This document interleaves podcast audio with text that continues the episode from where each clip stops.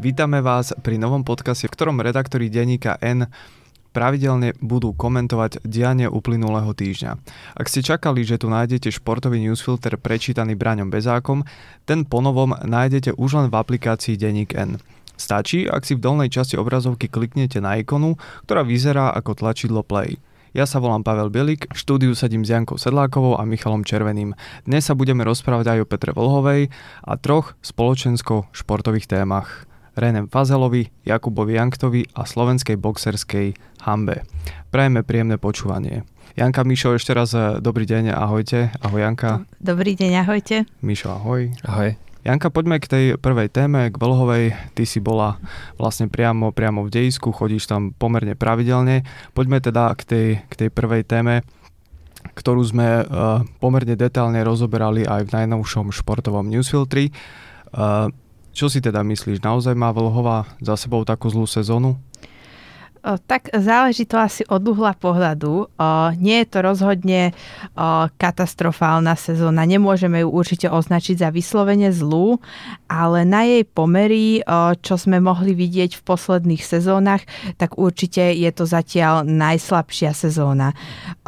Momentálne v tejto sezóne má zatiaľ 8 pódiových umiestnení a to je v podstate najmenšie číslo pódy, aké dosiahla od roku 2018, čo ešte boli v podstate roky, keď nepatrila úplne, úplne medzi tú špičku. V podstate nemala v tej dobe ešte žiadne kryštáľové globusy, ani titul majsterky sveta. A zároveň má iba jedno víťazstvo z Flachau zo slalomu, a nezískala tak, taktiež na tých majstrovstvách sveta, ona sa rozhodla vlastne sústrediť na tie jej dve dominantné disciplíny, na slalom a obrovský slalom a nezískala ani jednu medailu.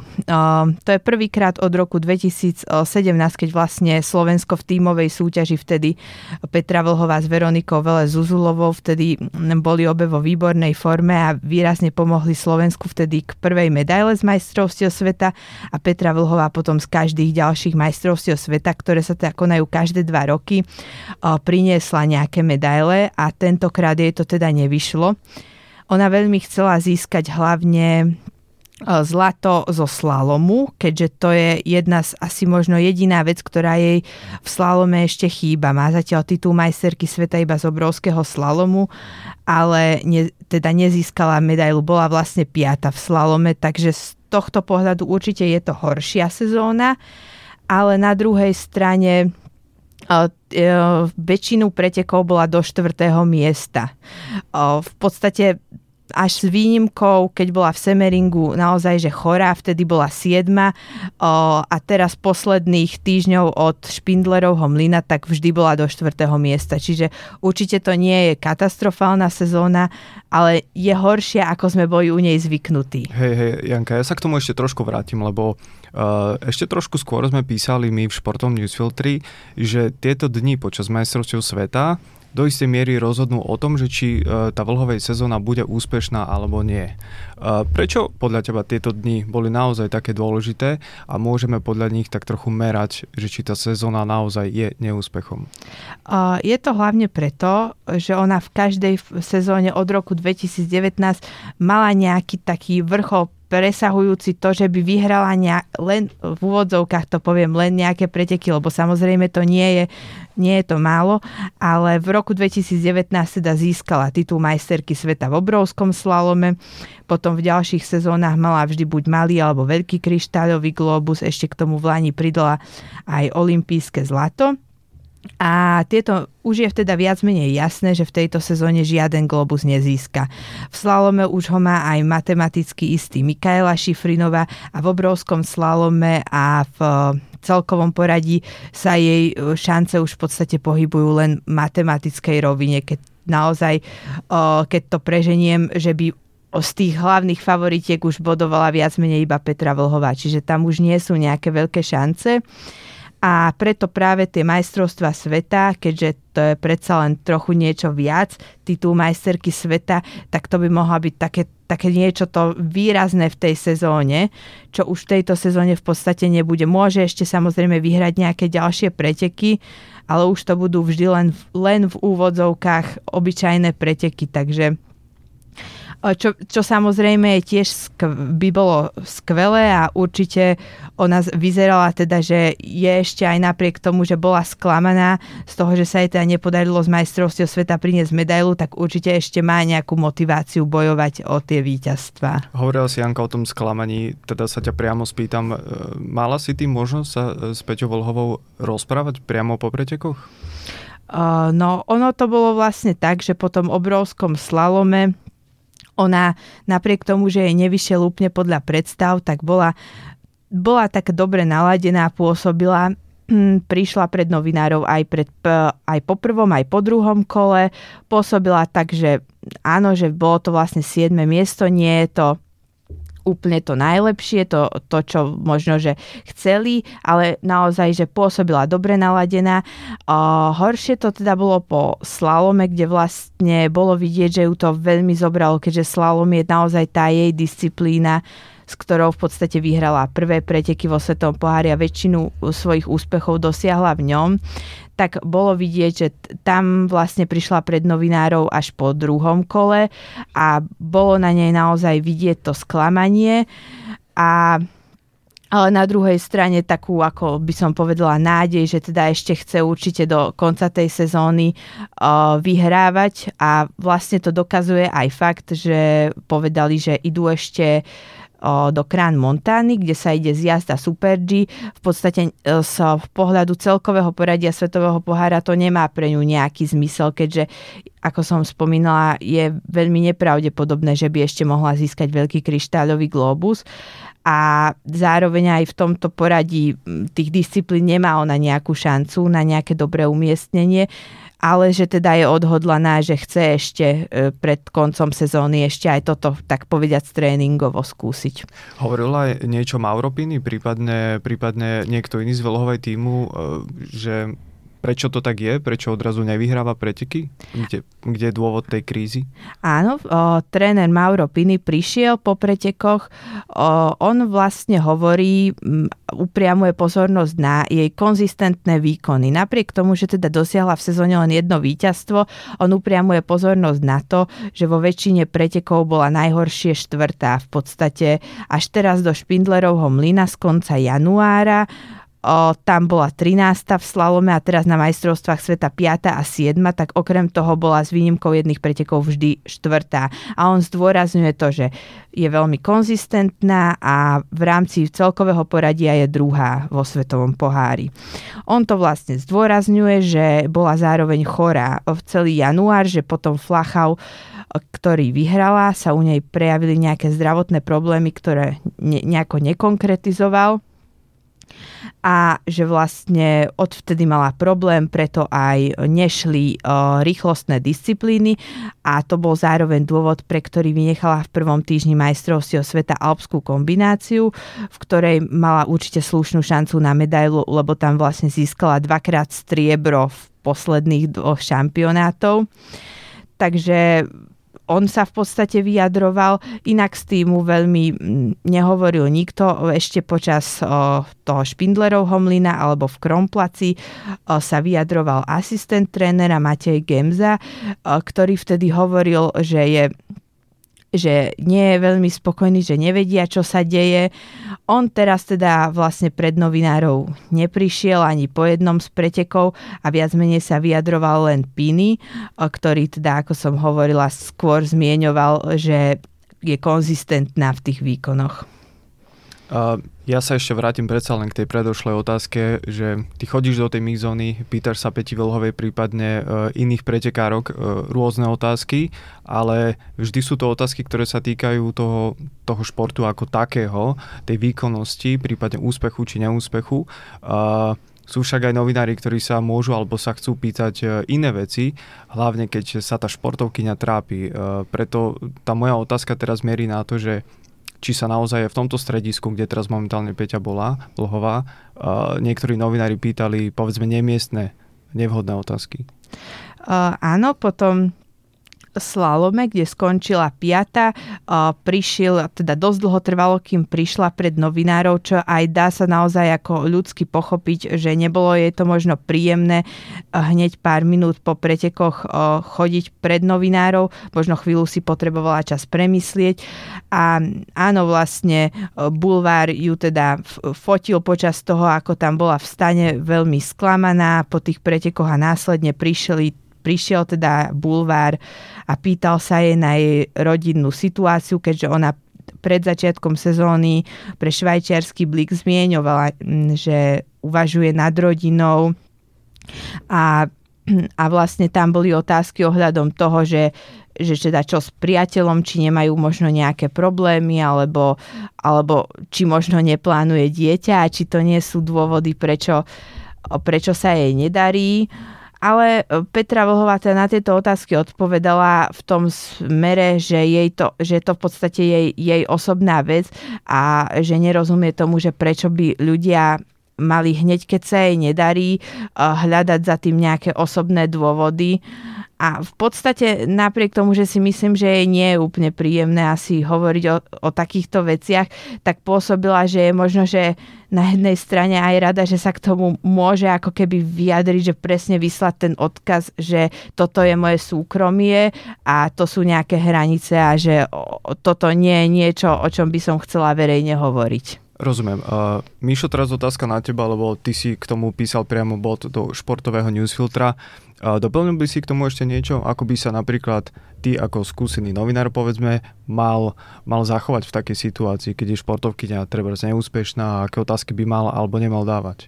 V prvom rade by som chcel doplniť, že ono to nie je len o tom, že sa je to uh, pýtali novinári, ale toto je skrátka vec, a ona, ona tiež spomínala, že veľa ľudí píše píše s týmto. Čiže to budú asi, neviem, to budú možno spolužiaci do základ, to budú možno susedia z Litovského Mikuláša, možno to budú sesternice, tety a neviem a tak ďalej. Však všetci to poznáme zo života.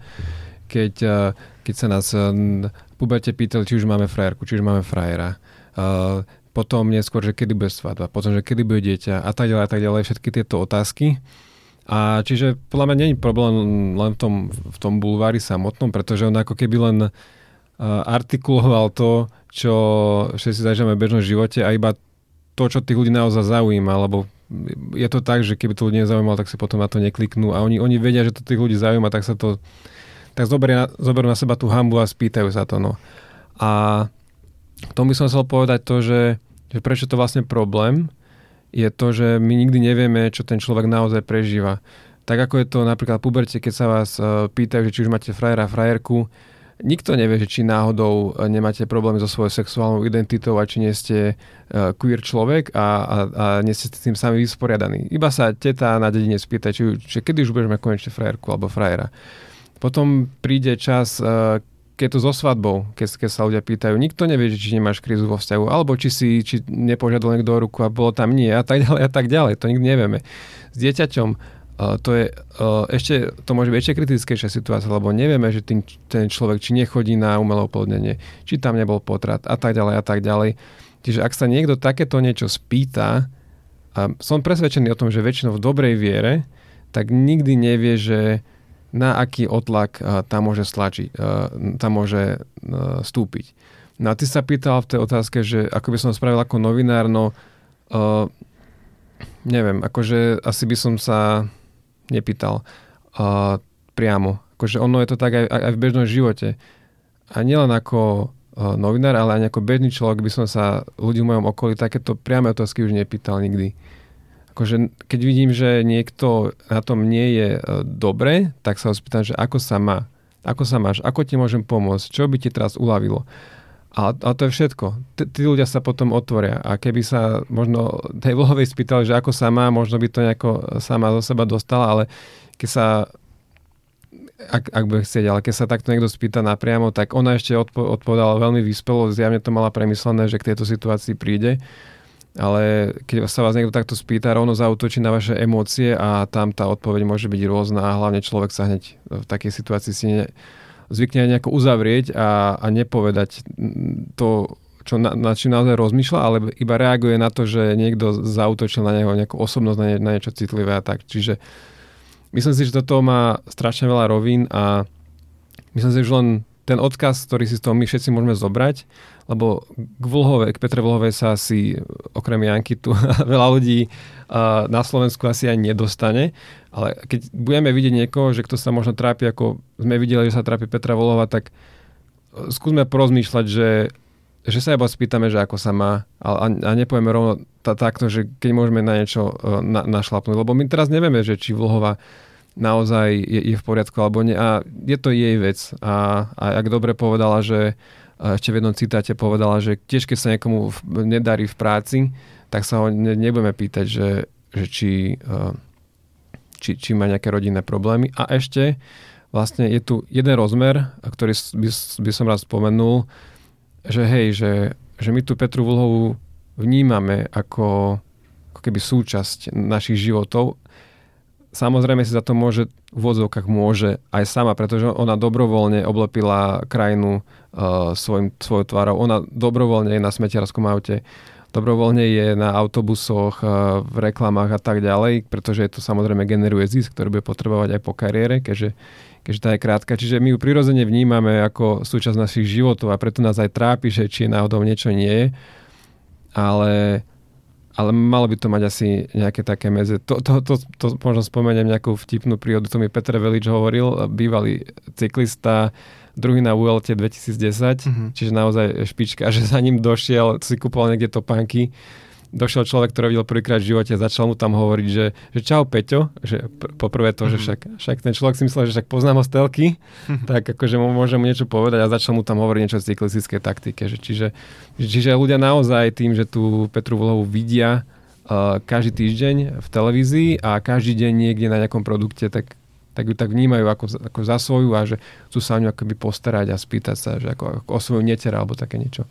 Tak um, a keď sa ešte začneme rozprávať hĺbšie napríklad o tom mentálnom zdraví a pozrieme sa na Peťu Volhovú ako na športovkyňu, tak si musíme, uh, musíme sa pozrieť možno aj na tú rovinu, že ak ona náhodou číta a dostanú sa k nej tie informácie, že sa niekde vo verejnom mediálnom prostredí špekuluje o tom, že chce môže mať nejaký problém vo vzťahu napríklad, alebo má iné problémy v intimnom živote, tak e, to na ňu vôbec nemusí pôsobiť dobre aj z pohľadu toho športového, aj z pohľadu toho súkromného.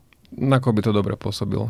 Ale samozrejme ťažko, ťažko to oddeliť, keďže ona je verejnou osobou. Akože nie, nie je verejným činiteľom, že by mala zvládať ten, ten tlak ako, ako napríklad politici, ale ona je verejnou osobou, to je tá odvrátená tvár, že je verejnou osobou, zarába na tom, že, že je verejnou osobou, je to jej živobytie, tá show, ktorá sa volá lyžovanie, je jej živobytie a je platená za to, že ľudia na to pozerajú. Len eh, to, to veľmi neovplyvníme, ale vieme ovplyvniť to, ako sa budeme my správať k svojim blízkym, keď ich v takéto situácii eh, zbadáme. Uh-huh. Uh, Janka, ja sa ešte vrátim k tebe. Uh, ako sa menila vlastne nálada Petina v mixzone počas tých týždňov na pretekoch, lebo tá forma vo Flachau mala úspech, ale, ale potom dlho, dlho nič a to sa musí odraziť aj na športovcovi.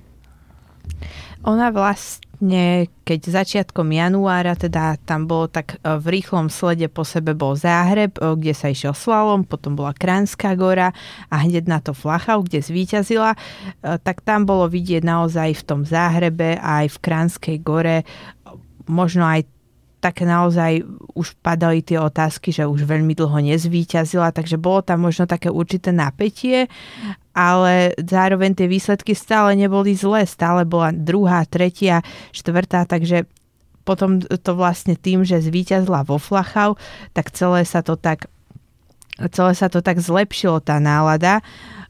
Ale teda predtým tam bola taká, možno by som povedala, taká nádej stále, Neb- nebolo to vyslovene, že zle a potom Flacha bolo vyslovene vidieť, že je Petra Vlhová taká uvoľnená, že sa z toho teší, veľmi tak otvorene vtedy hovorila, aj presne, že vtedy ona dostávala nejaké otázky skôr v tom zmysle, že že sa veľmi neusmievala na začiatku sezóny a že ako sa teda, že ako sa teraz teda cíti a že či je to už možno lepšie teraz v tejto druhej polovici sezóny. A ona vtedy veľmi otvorene o tom hovorila, že mala nejaké problémy, o ktorých samozrejme je to úplne v poriadku, že nechcela úplne konkretizovať, ale bola veľmi taká uvoľnená, mala dobrú, dobrú náladu a potom teda prišla nejaká pauza, asi dva týždne.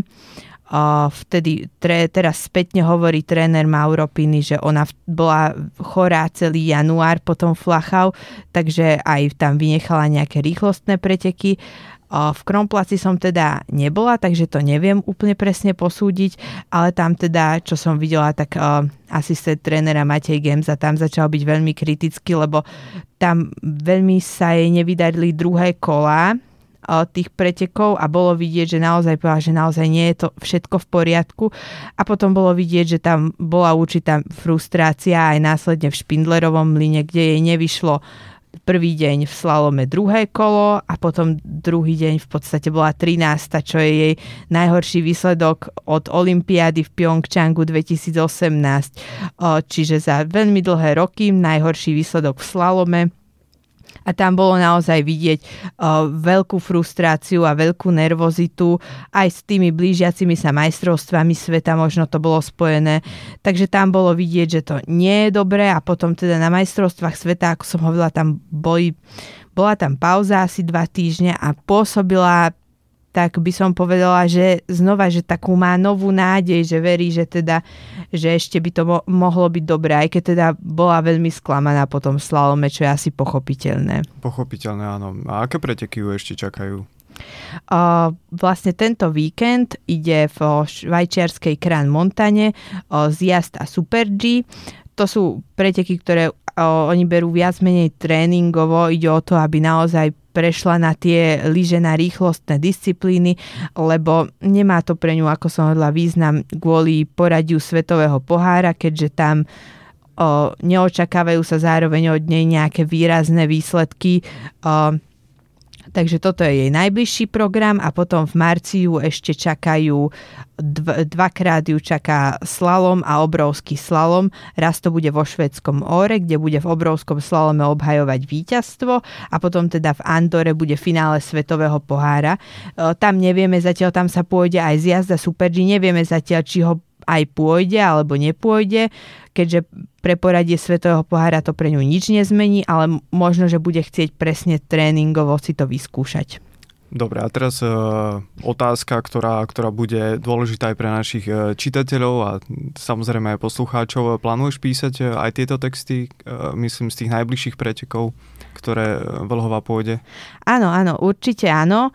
Bude, teda, bude to veľmi zaujímavé v tej švajčiarskej Kran Montane, napriek tomu, že teda nemáme asi od nej nejaké veľké očakávania smerom treba k stupňu výťazek alebo aj prvá desiatka, asi keďže v tejto sezóne išla len raz zjazd a Super G a to bolo ešte v švajčiarskom Sankt Morici v decembri a nedokončila preteky, tak nemáme od nej nejaké veľké očakávania, že by že by mohla tam útočiť na nejaké najvyššie priečky, ale určite budem, bude to veľmi zaujímavé aj možno smerom k ďalším sezónam, keďže nevieme teda, že možno ako sa bude v ďalších sezónach, či ešte bude chcieť to skúšať. A zároveň to bude dôležité aj možno pre budúce sezóny vidieť, keby chcela bojovať napríklad o veľký kryštáľový globus a podobne, čiže bude to zaujímavé aj napriek tomu, že tam nečakáme víťazstva. Ďakujeme Janka veľmi pekne za tvoje informácie. Mišo, otázka smerom k tebe. V posledných dňoch dosť rezonovala v mediálnom priestore uh, téma, ktorá sa týkala uh, Reného Fazela, tak e, nám približ prosíme našim poslucháčom, kto to teda je, ten René Fazel a prečo je dôležité, dôležité ho spomenúť. Ale teraz sme dali celkom vyčerpávajúcu časť o Petre Vlhovej, tak mm-hmm. teraz si dáme z rýchlika tie také tri e, športovo-spoločenské témy. Tak áno, prvý je teda René Fazel. Je to uh, bývalý prezident uh, Medzinárodnej hokejovej federácie, čiže bývalý šéf svetového hokeja, okrem NHL teda. No a ktorý bol, akože má za sebou veľmi peknú kariéru funkcionársku, keď on bol naj, najdlhšie slúžiaci prezident IHF a, a zároveň prvý, ktorý dostal na Olympiádu hráčov z NHL, čo bol akože turnaj storočia v Nagane 98, veľ, veľmi veľká vec. A potom viackrát vlastne až boli, boli hokejci z NHL na Olympiáde. A a on vlastne ale celý život, teda celú tú kariéru bol taký, hlavne posledných rokov to bolo vidno, že ako keby je, je, je normálne a bežné, keď takíto funkcionári športoví sa snažia byť akože za dobre s každým. A bohužiaľ, keď máte, uh, bohužiaľ, alebo našťastie v tej športovej federácii medzinárodnej máte členov z celého sveta. No a on mal člena Rusko. Asi, a keďže on je prezident IIHF, tak to je naj vplyvnejší člen, keďže Kanada a USA IIHF riešia iba cestu Olympiádu. No a, ale začal sme ku koncu mať pocit, že on je nielen ako, že chce byť s nimi za dobre, ale že normálne ako keby adoruje Putina a, a bieloruského prezidenta Lukašenka. No a vlastne on dokonca v roku 2021, keď boli v Bielorusku veľké protesty potom, ako ľudia protestovali proti... Nie, 2020 boli protesty a 2021 mali byť majstrovstvá sveta v hokeji v Bielorusku. No ale uh, IHF uh, ich nakoniec dala do Lotyčska, ale sám Fazel, prezident, uh, s tým nesúhlasil, s tým rozhodnutím výkonného výboru a zastával sa teda Lukašenka, čo je akože pr- prvý taký výkričník na, nad, nad Fazelom, ale našťastie teda zvyťazil zdravý rozum a boli tie majstrovstvá presnuté aj kvôli tlaku sponzorov ako uh, Škoda a aj niektorých národných tímov.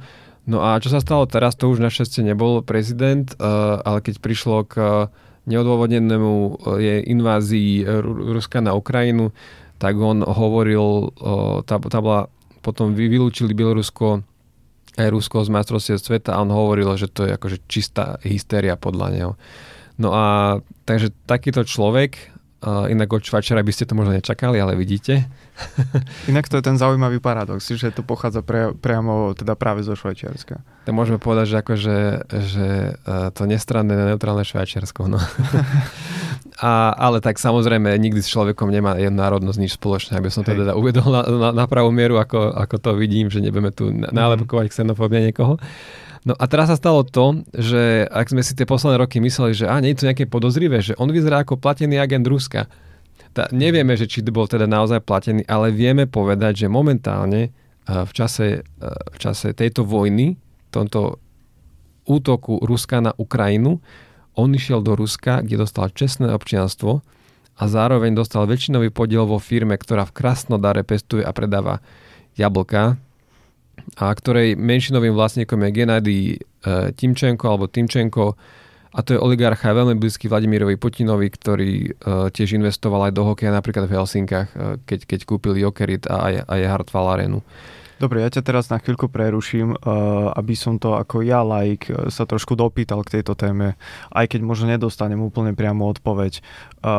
Nechceme síce špekulovať, ale trošku to vyzerá ako keby dostal niečo za odmenu, alebo sa milím? Minimálne Vyzerá tej, to tak, ale nie, nie sú také informácie nejaké potvrdené, čiže uh, podľa mňa ale stačí to, že, že aj keby to nebolo za odmenu. Nie? Mm-hmm. Je, no, je to dosť fail aj bez toho. Samozrejme. A čo znamená to ruské občianstvo? Prečo by mal dostať uh, ruské občianstvo? Je, je, to, čestné, je to čestné občianstvo, čiže čestné. to je ako mhm. keď niekto dostane kľúč od mesta alebo, alebo podobne, že, že tým si ho uctili a on to prijal. A, tak ale to dostávaš za nejakú vďaku. Zrejme nie. Áno, však zastával sa tých Rusov. Uh-huh. Takže aj, aj celkovo uh, na, Rusi vždy boli najväčší ťahák majstrovstiev sveta organizovaných IHF tá, a zastával sa aj Ruska a Bieloruska, tak, tak, tak zrejme za to. A teraz je na západe takým vyhnancom. No. Dúfam, že aj na Slovensku by to ukázali uh, prieskum verejnej mienky, aký si o tom nie som bohužiaľ taký istý. Rozumiem. No, e, v médiách rezonovala aj ďalšia téma, e, nemenej dôležitá, nemenej podstatná, tá súvisí priamo e, s českým futbalovým reprezentantom Jakubom Janktom, tak nám teda priblíž aj kto je Jakub Jankto a prečo je zaujímavý. Samozrejme zaujímavý bol už aj v minulosti, aj po športovej stránke, ale teraz tu máme trošku väčší spoločenský presah.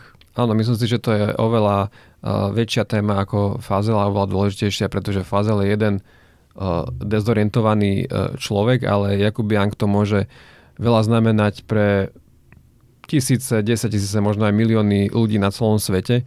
No je to teda eh, český futbalový reprezentant, ktorý má niekoľko desiat, desiatok zápasov v českej reprezentácii. Momentálne je na hostovaní v Sparte Praha zo španielského Chetafe a on teda mal minulý týždeň coming out. Hm, to znamená, že povedal, že on je, on je homosexuál a, a dôležité bolo to, že čo nasledovalo potom. O, nasledovala podpora z celého futbalového sveta a jemu to tam o, ten, ten príspevok na Twitteri Uh, veľké kluby uh, komentovali, akože prijali mu všetko, všetko dobré. Uh, pripal to Chetafe, samotná Sparta Praha tu bola uh, proaktívna. On, on spomínal, že keď došiel za funkcionármi, že boli úplne s tým v poriadku, že ne, nesnažili sa to nejako že zastaviť uh, alebo niečo podobné, alebo mu hovorí, že nech to rozmyslí. Dokonca aj česká reprezentácia ho podporila na Twitteri. Áno, uh, super. A až na to, že že minimálne pri jednej reakcii sa nemôžeme zbaviť pocitu, že išlo trochu o taký oportunizmus, pretože uh, mu tam všetko dobre prijala aj FIFA zo svojho oficiálneho účtu. Uh-huh. A len pred uh, dvomi mesiacmi sa v Katare skončili majstrovstvá uh, sveta vo futbale, organizované FIFou, kde keď chceli kapitáni niektorých tímov, ako napríklad Anglicko, Dánsko, Nemci. Nemecko, uh-huh. iba nosiť duhové pásky na rukávoch, tak FIFA im pohrozila, že za to dostanú žlté karty alebo červené karty, alebo, alebo skrátka, že ich za to potrestá. No a tá istá organizácia teraz uh, tvrdí toto. No. Uh, rozumiem FIFA, že prečo to spravila vtedy, chcela by s každým za dobre, ale teraz by zase s každým za dobre a nie vždy je to uveriteľné a práve to je, to je tá náročnosť, keď je organizácia, ktorá združuje aj, aj Rusko, aj Katar, aj Anglicko a Dánsko. No, no, určite, určite nie je jednoduché ani z ich pohľadu, a, ale hlavne z pohľadu uh, Jakuba Jankta, ktorý patrí, uh, ak sa nemýlim, tak je možno úplne jediným vrcholovým takým futbalistom, ktorý, ktorý spravil coming out však. Áno, zoberte si, že na svete koľko čo sú milióny, futbal, milióny registrovaných futbalistov. Sú ich tisíce, ktorí, uh, ktorí hrajú v tých najlepších ligách a doteraz uh, počas aktívnej kariéry spravili coming out americký futbalista z Minnesota, čo, čo, je, čo je liga No, vieš povedať, že ako sa volá ten tým z Minnesota a to si futbalový mm-hmm. fanúšik nevieš. Mm-hmm. No, ja neviem, ty vieš? no, no, takže to o tom hovorí, že ako to dôležité, dôležité pre celkový obraz o futbale. Potom prvoligista z Austrálie. No, čo vieme o austrálskom futbale, okrem toho, že tam hrá Filip Hloško. No. No, no, veľmi málo. no.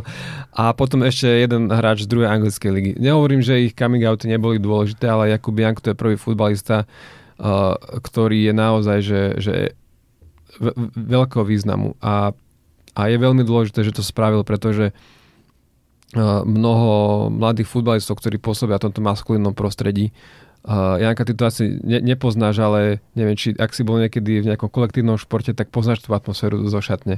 Áno, áno. No, tak uh, môžeme iba približiť, že to je skrátka, že niekedy to o najväčšom mačovi o, a, a homofóbne vtipy bývajú úplne na, na bežnom poriadku, potom sa tam plieská uterákmi, mokrými v sprche mm-hmm, a tak mhm, ďalej, mm-hmm. tak mhm. ďalej a končí to všelijako.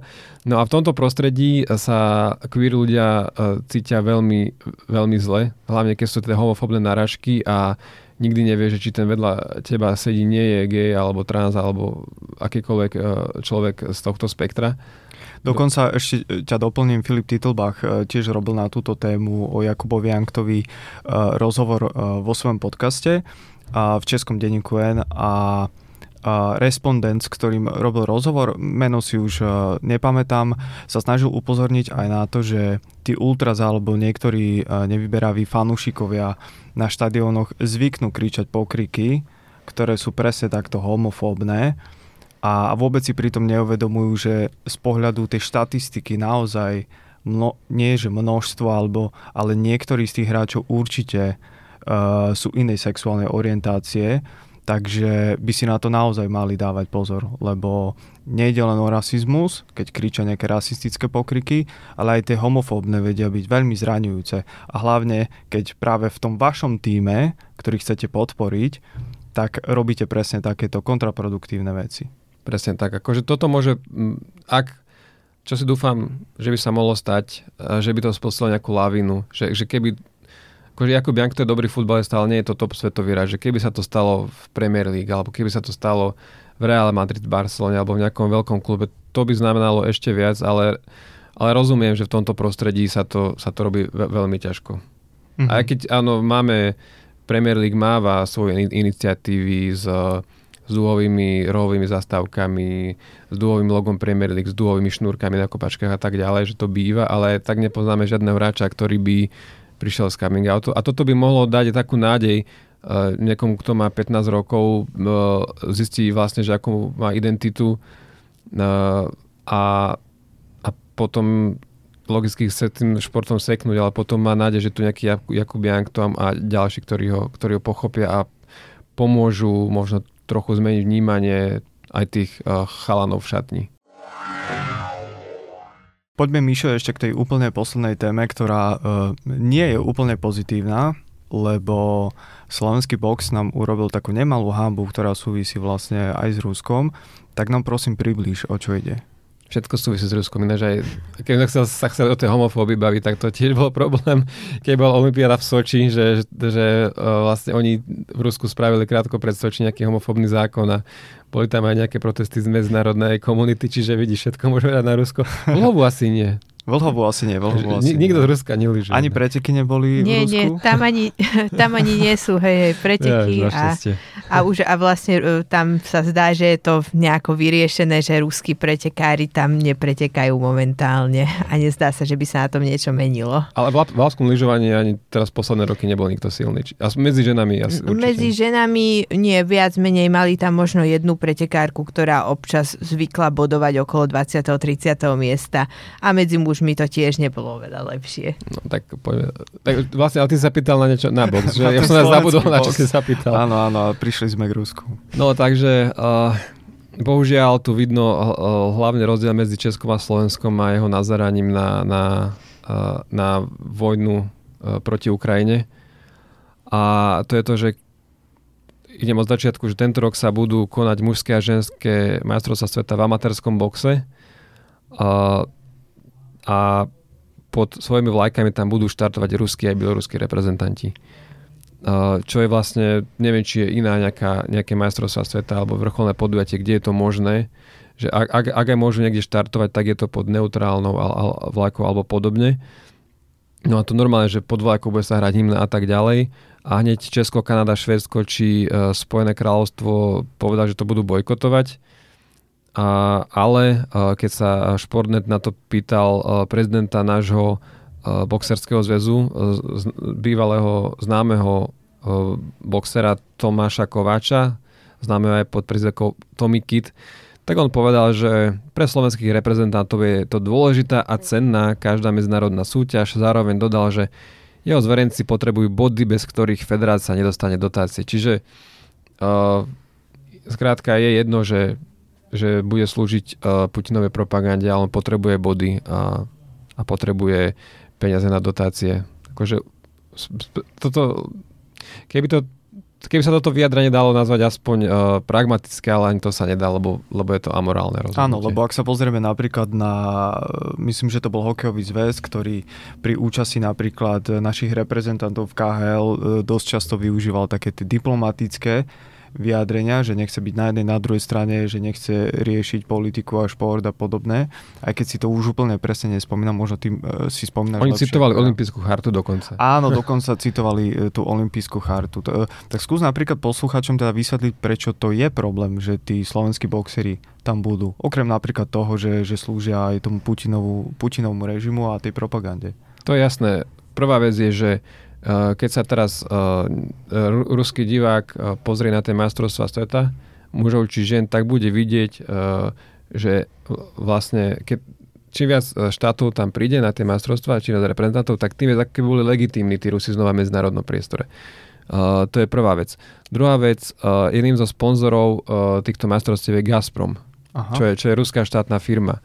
Čiže je to tam za, môžeme to tak povedať, veľmi expresívne, že krvavé ruské peniaze na, na tých majstrovstvách budú prezentované.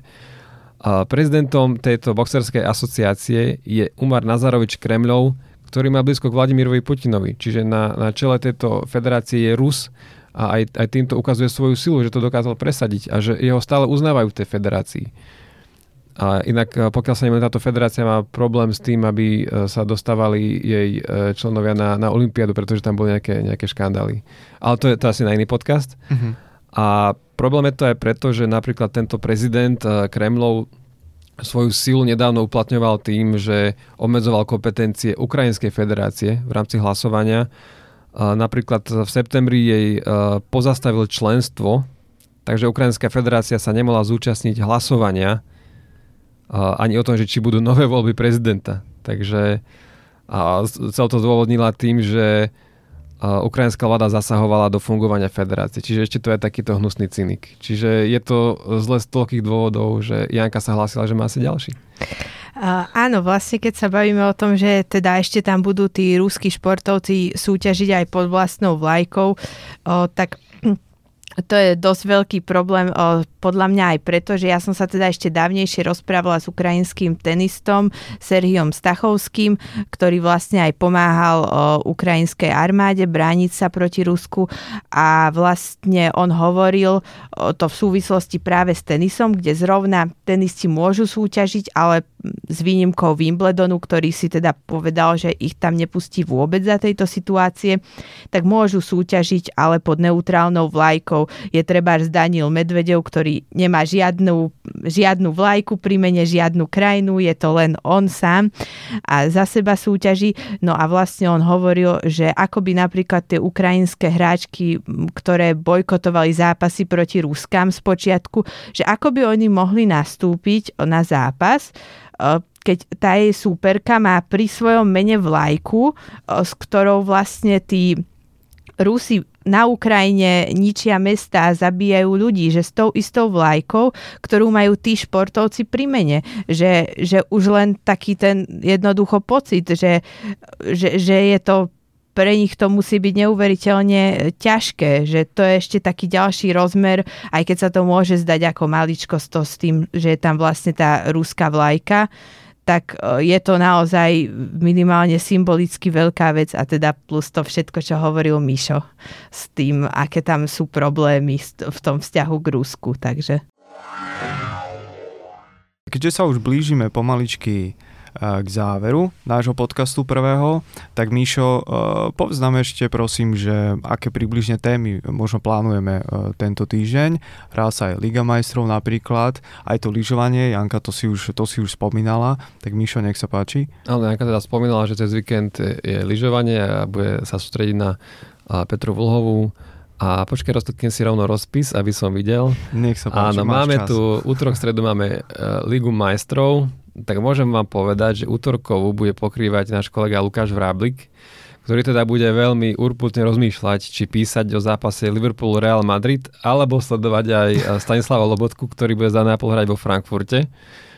A potom v stredu bude Ligu majstrov písať kolega Zoran Boškovič, ktorý tiež bude, si myslím, že hlavne sledovať Milana Škriniera, ktorého Inter bude hrať proti Portu ale zároveň hrá Lipsko doma proti Manchester City, čiže tiež akože tam sa môže niečo stať.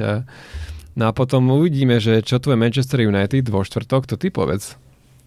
No, to, to uvidíme. To my sme mali pred chvíľou poradu, vlastne o tom sme sa začali, zabudli rozprávať. tak, tak povedz takto hey, túto tému sme vynechali. No, ja som veľmi rád napísal ten Manchester United eh, s Barcelonou eh, minulý týždeň. Bol to mimoriadne zaujímavý zápas. Dokonca som počúval niekoľko anglických podcastov, či už to bol Guardian, BBC alebo od Atletiku a hovorili o tom zápase ako o jednom z najlepších zápasov za ostatné roky vôbec v Európskej lige čo je najlepšia možná pozvánka Uh, a počkaj, v Európskej lige, čiže stále nič moc. V Európskej či? lige, čiže stále nič moc, ale na tú Európsku ligu uh, myslím si, že ten zápas bol uh, nadprimerne dobrý. Naozaj to bol výborný futbal čo je teda, ako som už spomínal, veľmi dobrá pozvánka aj na ten následujúci, na tú, na tú odvetu, ktorá bude priamo v Manchestri na Old Trafford, takže uvidíme. Ak, ak sa podarí, tak, tak skúsime napísať text aj, aj k tejto Barcelone a Manchestri.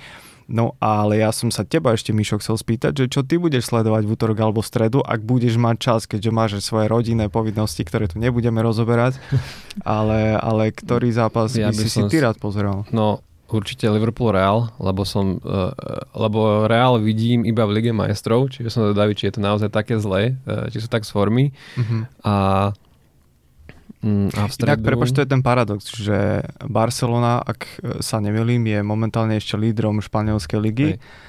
a hrá v Európskej lige a Real, ktorý teda nie je lídrom uh, španielskej ligy, tak hraje v Lige majstrov. Čiže... Tak ale hej, ale akú minulú sezónu mala Barcelona, že môže byť rada za Európsku ligu. to je pravda, to je pravda. A v stredu by som si pozrel asi ten No, keď som fanúšik Premier League, čiže Malakato City v Lipsku, ale zároveň chcem vidieť Škriňara. Takže tak. Mm-hmm. Janka, Takže... ty budeš sledovať futbal? Uh, určite budem sledovať lyžovanie. Taká diplomatická odpoveď. diplomatická odpoveď. Dobre priatelia, kolegovia, ďakujem veľmi pekne, že ste tu dnes boli so mnou. Bolo to taký skúšobný prvý podcast. Verím, že v tom ešte budeme pravidelne pokračovať. Ja to bavilo.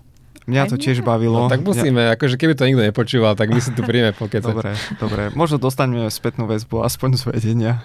tak uvidíme, uvidíme, že či si tu sadneme ešte takto budúci týždeň, ale ja verím, že áno. Takže Janka, veľmi pekne ti ďakujem, že si tu dnes bola. A ja ďakujem. Mišo, aj tebe veľmi pekne ďakujem, želám pekný deň. Ďakujem. Aj vám poslucháči, vidíme sa, respektíve počujeme sa, takže do počutia. A to bol Palo Bielik, si zabudol povedať, ak sa voláš nakoniec. To je pravda, to je pravda. do počutia. Do počutia. Počutia.